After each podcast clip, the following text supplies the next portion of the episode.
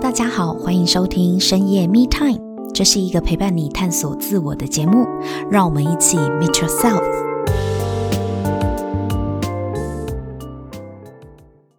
Hello，大家好，欢迎收听深夜 Me Time。今天我们很高兴可以邀请到曾经在国小教育第一现场十八年的 Claudia 老师，现在呢，她已经从基础教育转战到生命教育的领域。今天呢，想要请他来跟我们聊一聊关于教育这个议题。欢迎 Claudia。大家好，啊，我是 Asian Life 里程部门的统筹 Claudia。那我是国小老师，我曾经任教十八年。那我是非常喜欢拼布艺术，然后教育，然后以及旅行，然后也很喜欢去体验这个世界跟人。所以 Claudia 是一个算是美劳老师嘛，或美术老师。应该说我们出来的本科系是美术老师没有错，嗯，但是因为是人员的编制，所以我们必须还是带班级当班级导师。哦班导师各科都要懂一点这样对对对对就很像加一呀 加一就是这样就是什么都要懂一点然后他又是第一关嘛。对。所以班导师也是任重道远但是通常班导师跟学生的感情都很亲密。非常嗯对。对啊我我想起我们之前在当学生的时候我们也都是对班导师有某一种情感上的依赖这一定的啊。对那我我想说我相信啊，从事老师这份工作，您做了长达十八年之久，那你一定是对教学很有热情吧？这个是从小的吗？是啊，你们家是属于那种书香世家吗？呃，如果认真要来说，我自己的原生家庭其实并不是，但是其实我妈妈的对我的整个教育是影响非常大的。嗯，那我妈妈跟我爸爸的组合是非常特别的。你妈妈是做什么的？我妈妈是私立高职学校的国文老师哦，所以妈妈也是老师。对对对，嗯。然后从小就看她教育那些很顽固的高职部的学生，然后他们就是因为我妈妈的关系，然后真的是走入正途，因为会去念他们那个高职的学校的学生，基本上就是混一个学历。嗯，就这样子。然后我看到我妈真的是收服了他们，然后他们真的把我妈当成那个 那个另一个母亲啊！我每从小就这样看到大，我就觉得哇，以后我要像我妈一样那么帅，可以当老师。其实我小时候的家庭是非常辛苦的，因为我爸爸是一个吃喝嫖赌什么你想得到的他都有。对，我们小时候是非常的颠沛流离，但是我妈就是不管怎么样，她就要很努力的挣那个钱。让我跟我弟弟读书学习，嗯，所以我们两个小时候还去学钢琴。妈妈很重视教育的栽培，她很受我的外公的影响。嗯，对，就是不管再辛苦，都要给孩子读书这件事情，是我外公教育他的。啊，因为那个年代读书是翻身的机会嘛，对对，嗯，就是途径啊，对，跨阶级就是要透过教育。那那个时候。有一个老师到我现在都还会讲，在我高中的时候，我那时候真的觉得好，我哎，不是高中是国中，我说嗯好，我要奋发向上。然后我在我的周记上面就写说，老师，我从今天开始我要立志好好的读书。哦、然后那老师呢，因为我不是 no no no no no，因为我不是因为我不是前面的学生，他就写一个说哦哦，我还说我不会让你失望这样、嗯，然后他就回我一个我不会失望啊，因为我从来没有对你抱希望。啊，为什么要这样？你那么有心，I don't know。但是就是那个时候，就是前面的学生才是他的升学率啊。嗯，然后我就是一个，反正你就一直每次都是排名也没很好，所以他我也不懂这个老师为什么就是因为排名没有很好，所以当你想要奋发向上，不是应该值得鼓励的？那根本不 care 你啊。其实那个时候我就有告诉我在心里面告诉我自己一句话，就说如果有一天我真的成为老师，我一定不会像你这样。绝对不要成为像他那样的老师。对，嗯，我一定会让所有的学生都知道我对他是抱有希望。因为我妈妈对我虽然很严格，但是我完全可以收到他，我完全可以收到他的那份在乎跟那种，我们家就这么辛苦了，嗯，啊，你们如果不好好读书，以后要怎么办？妈妈其实真的是 很有承诺。我很多的人格特质都是从妈妈身上学习到的，就是那种坚毅不拔，嗯，然后选择了就为我自己，就为我自己选择的事情负责到底，就是我妈妈对我们两个小孩子的教育就是这样，这样。因为在那样子的婚姻关系里面，是真的很了不起，能够把我跟我弟弟教育的这么好，对我来说，所以我们就非常非常的辛苦，我们还因为有人来家里讨债，然后我妈妈就她自己，我爸爸自己从屋顶跑走，我妈妈就到门口去对面对那些人，然后叫我到。跟我弟弟去阁楼上，好，要我好好保护我弟弟。然后那还是租的房子，她就是一个以身作则的妈妈，她跟我们就像朋友，嗯，但是她又很有她的要求跟严格，对，这这这对孩子来说是好事啊，对对对，就是鞭策你们嘛，对啊对啊对啊。那人家有说啊，就是外传，即使是教育圈，其实也是权力游戏的组织，你怎么看呢？没有错啊，因为 有人的地方，有人的地方就有江湖啊，就有 这是一定的。而且，当如果我只是个小小的班级导师，不会有什么政治啊，顶多就小小的学年的一些恶斗而已啊。你你有遇过吗？当然了，因为后来我就做了主任了嘛。嗯，主任就对人家就就会有你威胁啊。你几进去当导师几年升主任啊？我进去当导师。一年我就去当组长，嗯，但是我做了两年，我就去回去再当导师。权力斗争下，反正我也，你是我也我太嫩了，斗输，当然是输的，所以才去当导师嘛。对，哦，OK，但是因为我跟其实我是现在去回看才知道说我是被被被斗，但是其实我当时根本不觉得，我就好吧，我不适合吧，嗯，对，然后我就回去代班了，然后一直直到嗯我在。任教十四年吧，十四年、十五年的时候，我才又有一个因缘际会去当了主任，嗯、而且当时是代理主任，所以就接了主任，我就接了总务主任。对，那你是怎么样感受到这个权力的斗争呢？嗯，后来这个校长离开，换了新的校长来，然后我就继续。那我当时我就很天真，其实我都觉得我做这个工作，我就一定要把这个角色扮演到最好。所以总务主任不外乎就是让学校变美喽，让所有的器材变好喽。嗯，所以那时候汰旧换新啊。对，然后老师在教学上会很便利，我觉得那是一种质感跟品质。嗯，对。然后我就很努力的做这些事情，但是我没有发现到说，我做这些事情其实让别人会一直来注意我，然后会想要进而想要攻击我。为什么？你提供便利的器具给他们，不是应该感谢你吗？就有一点像是一种，嗯，螃蟹效应吧。就是你做了这么多，那不就代表之前我在当总务主任的时候，我都没在做？会有人这样想？对啊，就这个整个环境的。组成就逻辑，我好难，就是很特别的逻辑，就是一个大家都不要进步的逻辑，这样你去想就清楚了。对啊，我我本来以为，我不是说我都觉得人性是美好的，我本来以为人性的惰性应该是我不做的刚你做刚好啊，就我不做，我不喜欢做啊，都都给你做。我本来以为是这样，一开始是这样，对啊，然后我就做了，对不对？嗯，然后我把它做得很好，对不对？那不是很好吗？就有威胁性了，反正就都给你，你爱做都给你啊。对，我就是因为这样，所以我变得很厉害。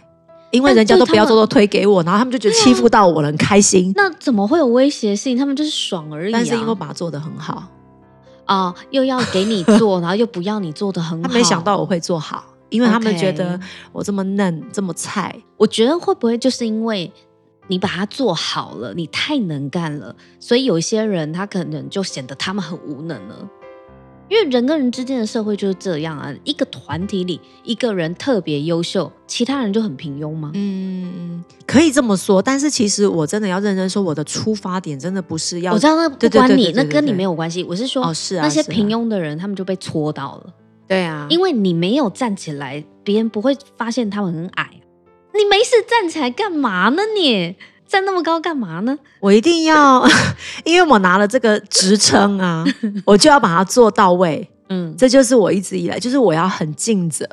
所以你那么能干，但肯定有一些人会觉得，那就显得他们很平庸。那他们有对你怎么样吗？我觉得，嗯，如果要举一个事件，其实真的是太多太多了。其实我真的自己去回看那段日子，我真的是，我真的觉得我自己很勇敢，而且很坚持。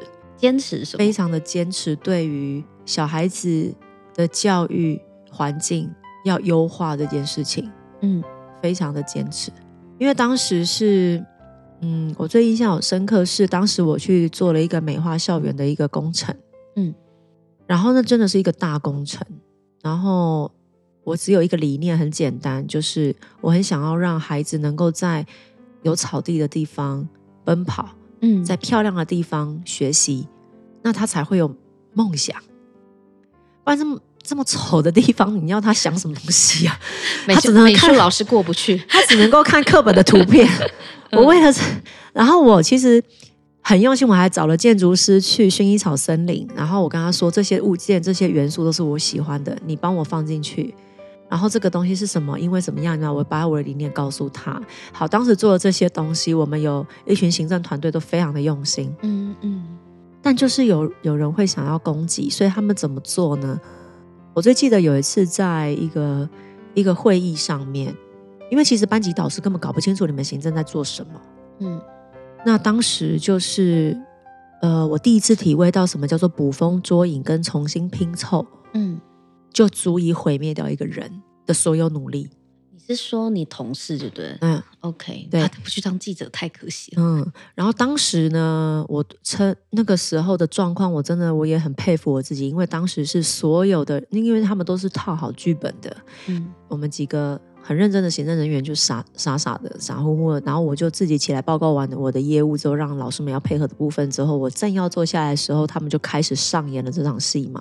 就真的是一个批斗大会，然后我当时真的是傻眼到了一个极致，就是甚至是那个麦克风就拿在我的嘴巴前说：“你说，你现在就说。”他真的是记者的料，你知道吗？我当时知道为什么要读麦克风？是啊，是啊，而且是非常，因为就是要激起我的冲动。那我只要说错话。他们就能够再抓新的东西来，你看吧，他们就是这样。但是啊啊，周主任就是这样。但是我很清楚，我必须沉得住气。所以那时候我的表面很沉稳，但是我整个的胃是抽筋的。我第一次人生中我的胃抽筋，然后手没有办法停止颤抖。嗯。我就是微笑而已，可是我非常非常的害怕。当时还好没有 hold 住。哎，我们都以为啊，就是老师、公务员啊，是公教人员，但是又跟一般在那个国家政府单位上班的那种上班族的公务员又不一样。嗯，我们比较少去理解，原来在教育圈、教职现场，其实就跟办公室职场。很像，是一模一样的，啊，是我们很难想象，是因为毕竟比较少数嘛。嗯，对。可是你这样听下来，就会觉得，嗯，那跟一般的职场没什么两样啊。对啊，职场也会有派系斗争。对啊，嗯，就像你说的，有人的地方都会有江湖。那你历经了这个，就是自己明明是出于善意，然后也是为学校好的事情，但是你遇到了，就是会有人要斗争你。哦，不管他基于什么原因啦，哦，都有可能嘛，就是会遇到这种你不想要战，但是你不得不被卷入是的这种卷入这个你不想要参与的战争，是是是，没有浇熄你对教育的热情吗？坦白说，因为这感觉起来，任何人在斗争里都会精疲力尽，哎、嗯，有时候意志薄弱一点的就放弃了。你呢？你有没有被浇熄热情呢？我没有被浇熄热情。但是我是对这个体制很失望，我觉得你应该是对这种官僚或者是权力斗争很失望。就是我听过官僚，我听过权力斗争，但当我自己去经历的时候，原来是这么的不可思议，嗯，很荒谬啊，很荒谬，非常，嗯、甚至是，所以其实透过这个事件跟这个过程，我更知道，身为一个老师。我要教会我的孩子，甚至是成年人，要有思辨的能力。嗯，因为这非常重要。因为我就是那个当首当其冲的受害者。嗯，我做了 A B C D E 的事情，但是当被重组起来，我真的是个大坏蛋哎，很可怕。嗯，然后所有的人都可以把白的说成黑的。嗯。那我自己要有多坚定去相信我没有在做这件事情，而且还要懂得保护我自己。我觉得有时候去回看，我真的是很不怕死哎、欸。真的，因为他们其实所有的目的就很简单啦，就是要我不要当主任而已，就这么简单。要逼走你吗？然后就去当老师就好啦，没有权利就不会影响他们啦。嗯哼哼，但是我根本不担心我不会有这个工作，因为大不了就当老师，我也很喜欢当老师啊。你又不是非当主任不可。对啊，我我所以，我有一个很强的心，就是因为我无欲，我没有任何权利欲望，没有。欲则刚嘛，我没有，对，我完全没有。所以外在的人不了解我的，会觉得说哇，你就是一直要当红人啊，一直往上爬。其实真的不是，嗯。我没有任何的那种权力的欲望，嗯，可是我对于我的理念，我有很坚定的意志力，就是我一定要让它发生，嗯嗯嗯，就是我会觉得我的学校的孩子已经相对于弱势了，如果我没有在为他们踩住立场，拿住更多的资源，那他们还有什么？嗯，当时在这个我最黑暗的时候，我就就是被批斗的那一，对对对，我就。嗯我就有一个因缘机会，我研究所的老师就来跟我分享了工作坊。那当时我就真的来了工作坊。嗯、那当时我刚考上正式主任，刚培训完，那个时候其实也是为我的人生打开一扇窗。怎么说？我真的来了这个工作坊之后，我去看见一个很很大的我的内在力量，就是我终于搞懂为什么我会对这件事情这么坚持。对教育这件事情这么坚持，我为什么可以这么勇敢？是因为力排众议。对，是因为我真的对教育有一个很大的理念，我不知道它来自于什么，很有可能从小我妈妈给我的教育，而也我也因为透过这个我妈妈这个角色对教育的看重，让我的人生真的是翻转，我能够用知识的力量去创造我要的人生。也许是这个种在我的心里，我就一直觉得我好，我这个好重要。所以我在这里，我看见了原来我对教育有这么大的理念之后，我真的回去。你想要达成的理念是什么？我要改变这个教育的环境，就是这个体制改成怎么样？每个老师、每个校长都是为了教育在做任何一个选择。哦，你希望单纯真的是以教育为目的，不要掺杂一些斗争，对，嗯、或者是权力。其实，如果从这个出发，每个人放在对的位置，其实台湾的教育或是世界的教育是会非常非常不一样的。嗯，所以这是我想看见的画面。嗯嗯，所以那个时候我才知道说，哦，原来在这个工作坊里，我才知道说，哦，原来我是一个很有力量的人，而且我是一个领导者。嗯，因为我从来不觉得，我觉得我是一个非常棒的幕僚，嗯嗯，我可以把什么事情都做得非常的好，然后我可以让我的主管很有面子，他很有面子，不是我，就是他交办我的事情，他一定我一定会把它做得非常好，嗯，但是真的是来到工作坊之后，我真的觉得我真的可以成为一个校长，去影响一个学校，欸，哎，所以你在工作坊里面，你看到其实你有当校长这样子的一个企图心吗？你也想吗？应该是说，我发现我就是这个角色.我就是那个带领人的那个角色。你是那学校里就 leader 的，那学校里的 leader 就是校长嘛。OK，我当时的概念只是这样而已。嗯，那我也不知道其实校长要干嘛，我也不知道校长要面对什么事情。你发现你可以是领导别人的人，就是在那个工作坊里，我发现了这件事情。嗯哼哼，所以当校长是你的目标吗？对啊，当时哇，当校长是我的唯一锁定目标。我就是有一个新的目标，就是我要当校长，很好啊。对对对。那后后来为什么没有往那里去？看见了更大的教育的可能，是教育部长吗？就吧，比校长更大的教育部长啊？应该是说，哎，很有可能是成为改变一个教育部长的人的角色。OK，对，这样也很好啊。你就是，是啊，你，你有对自己有一个很清楚的目标。对啊，那为什么也没有往那里去呢？你 其实应该是说，当时我都已经规划好我所有的人生的里程碑了。就是我的校长就是当一任四年，嗯，我就会离开教职，嗯，然后我会去考高普考，因为我要去教育处，嗯，因为在教育处里头，我是整个呃管理整个体制教育体制的源头，嗯，我可以改变新竹市的教育。那我就有机会去跟别的县市的教育处的人连接，改变台湾的教育。嗯。我当时很简单的想法就是这样。嗯，但但是我发现，要成为校长其实是半个政治人物。嗯、就是在我当主任跟校长成为校长的幕僚的这一段路上，我发现校长不是只是在做教育，他必须是个半个政治人物。嗯，那我就要衡量一下我自己有没有那个几两重可以做这件事情。嗯嗯，对，因为如果在一个这么小的学校里头就有这样子的斗争。我一定要有心理准备去玩一个更大的斗争，而且我一定要有筹码。嗯，那我发现其实我是没有的。那我就在那个因缘际会下，就是那个 Action Life 的经理就来找我，就问我有没有想要来这边工作。其实当时我觉得是不可能，什么天方夜谭嘛。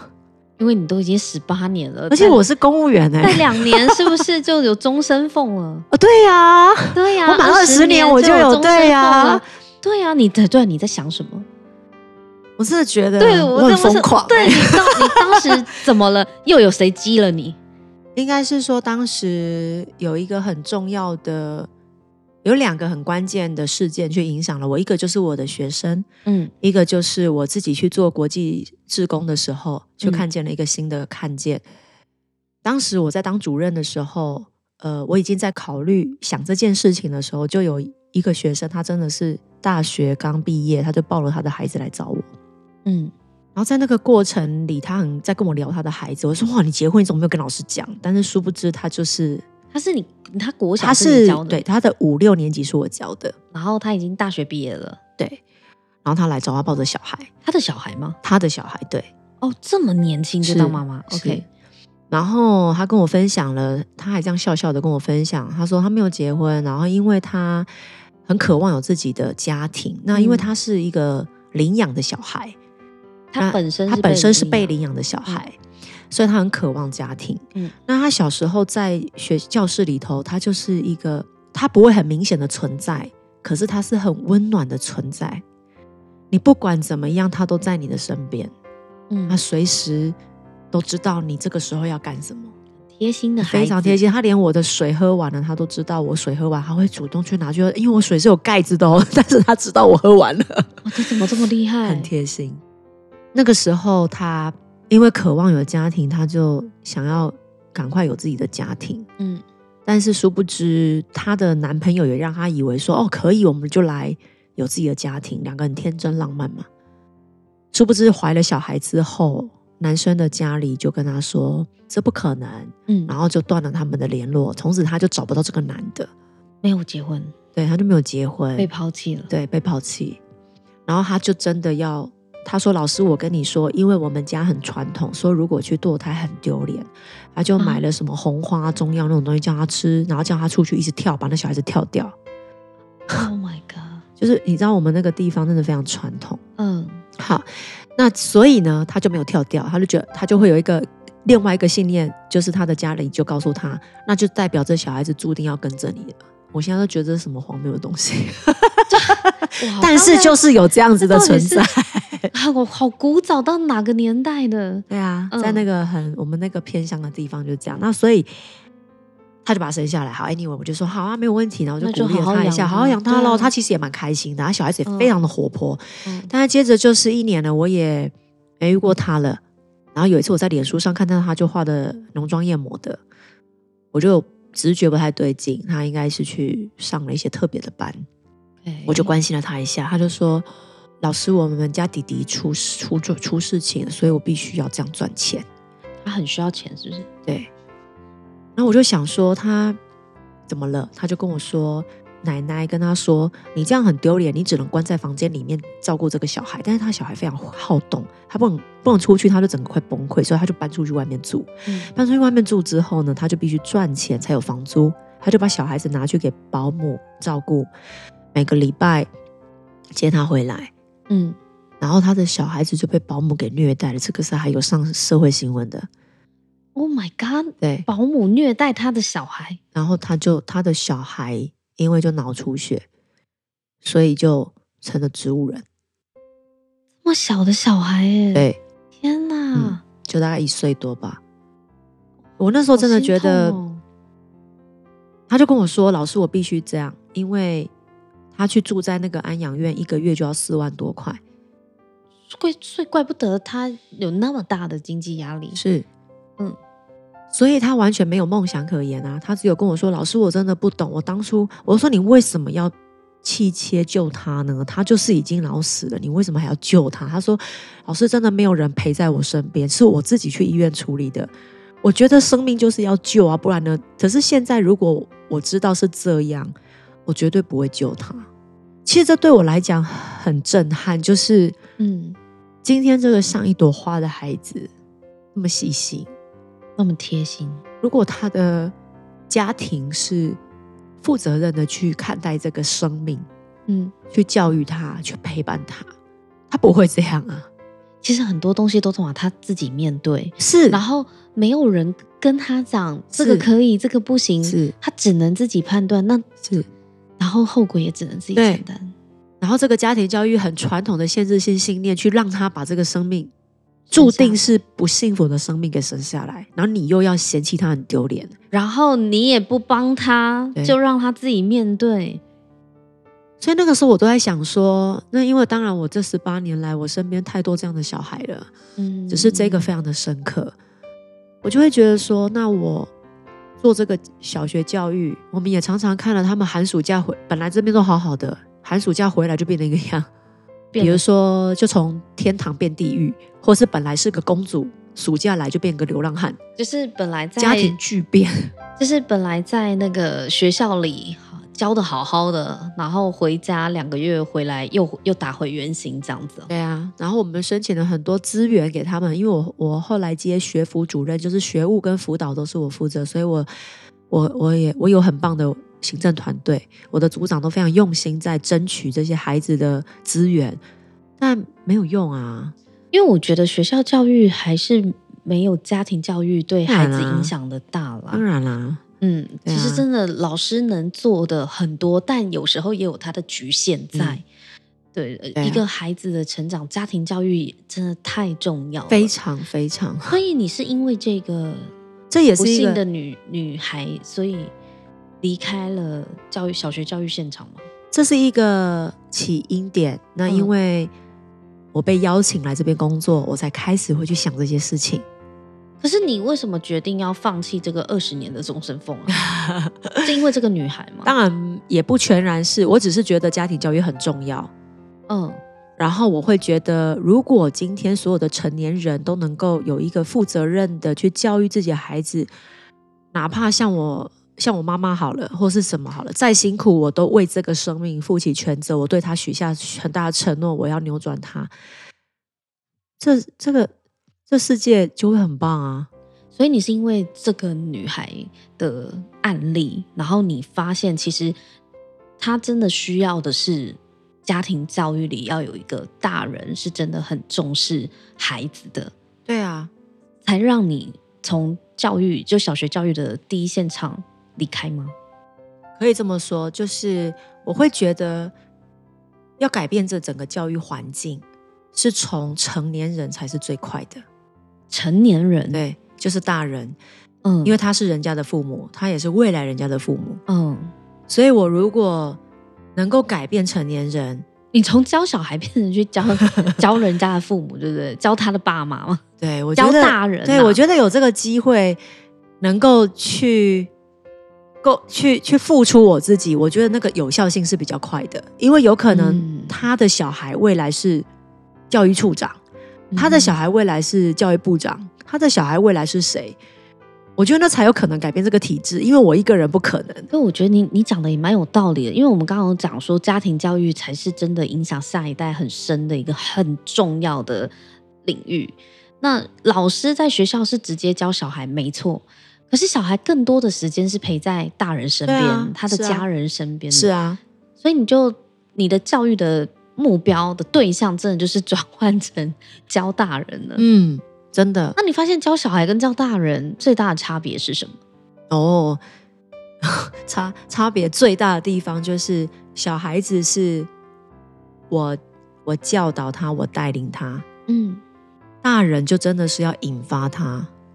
引发跟教导差别在哪？嗯，如果以主导性来讲，小孩子对自己的学习是不太有主导性的，因为他会受着环境的影响。嗯，你说他什么型，他就什么型。可是大人已经成型了，嗯，他就对自己是非常有主导性跟主控性，他可以完全掌控自己所有的思维。所以他不是比较不听话吗？是啊，对啊，所以要去听起来比较 比较不听话，比较难教啊。对啊，所以我不会说用教，也许形式上看起来像，但是其实很像是，呃，跟这个成年人去做一个人生的交流，然后我去体会他在经历的东西之后，我去引发他的，嗯、引发他去看见他的盲点，然后同时用他想要的去激励他。嗯，我觉得这个跟激励小孩子是完全不同层次的。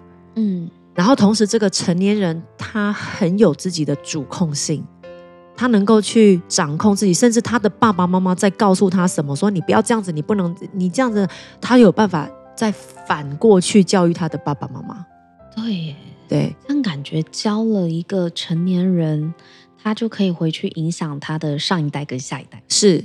没错，回去影响他的家庭。没错，所以你把这个改变的愿景啊，就是你想要改变整个体制的愿景的种子，其实是种回每个家庭里，对，遍地开花。对，就是我再也不用担心这个教育体制如果没有改变，他们这些小孩怎么办？不用担心，因为他们有很棒的爸爸妈妈。嗯，我觉得这其实是更深度的一个教育挑战呢，可以这么说。对呀、啊，对，所以你现在的工作就是在做这样子的工作坊，嗯、对，然后是提供给成人的、成年人的，然后是关于生命教育的，是，我觉得怎么听都觉得好棒，我很享受啊，我超开心的，我每天都很开心。你一定，你一定是看到很多就是家庭的改变，对啊，有成就感吧？是，不管是家庭的改变，他这个人的改变等等。嗯、那我最近。我现在一个新的团队里头有一个，就是我之前的团队里头的妹妹。嗯，我就是真的从这个人，你你的意思是说，哥哥上完课，妹妹在上？对对对对对对。Okay, okay. 那我真的是从他的哥哥的口中，两个哥哥这样轮流的口中形容到这个妹妹，然后现在我要看到这个妹妹竟然是如此的奔放，如此的有力量。不然她以前是怎样？我我看我光看到她。我就很想哭哎、欸！不然她以前是怎样？你说他如此奔放有力量，就是不选择沉默的，选择不开放的。OK，不让人连接我的。对对对，那当然有很多他的原因，嗯、因为我自己也是这样过来的。每个人生命都是有一些历程的。就是你看到他的转变很大，就对。对呀、啊，而且甚至成为一个。团队里面那种很有力量的源头，然后去支持人，去展现自己那有爱奔放的一面，我都会觉得天哪，我何德何能能够参与这个人他的这个生命的这个蜕变，蜕变，然后在生命中是落实他。哎，我天哪，我就觉得我也太幸福了吧！这个在小孩身上可能没有那么明显，对不对？对，小孩其实也会变啊，很天真。对，只是变得程度可能没有像大人这么深刻。对，因为大人要改变这好难哦，真的超难的。对，节目最后想要请 Claudia 一句话为我们定义一下，你认为的，你认为的教育是什么？我认为的教育就是以身作则，然后让自己的价值观可以传承下去。嗯，身教。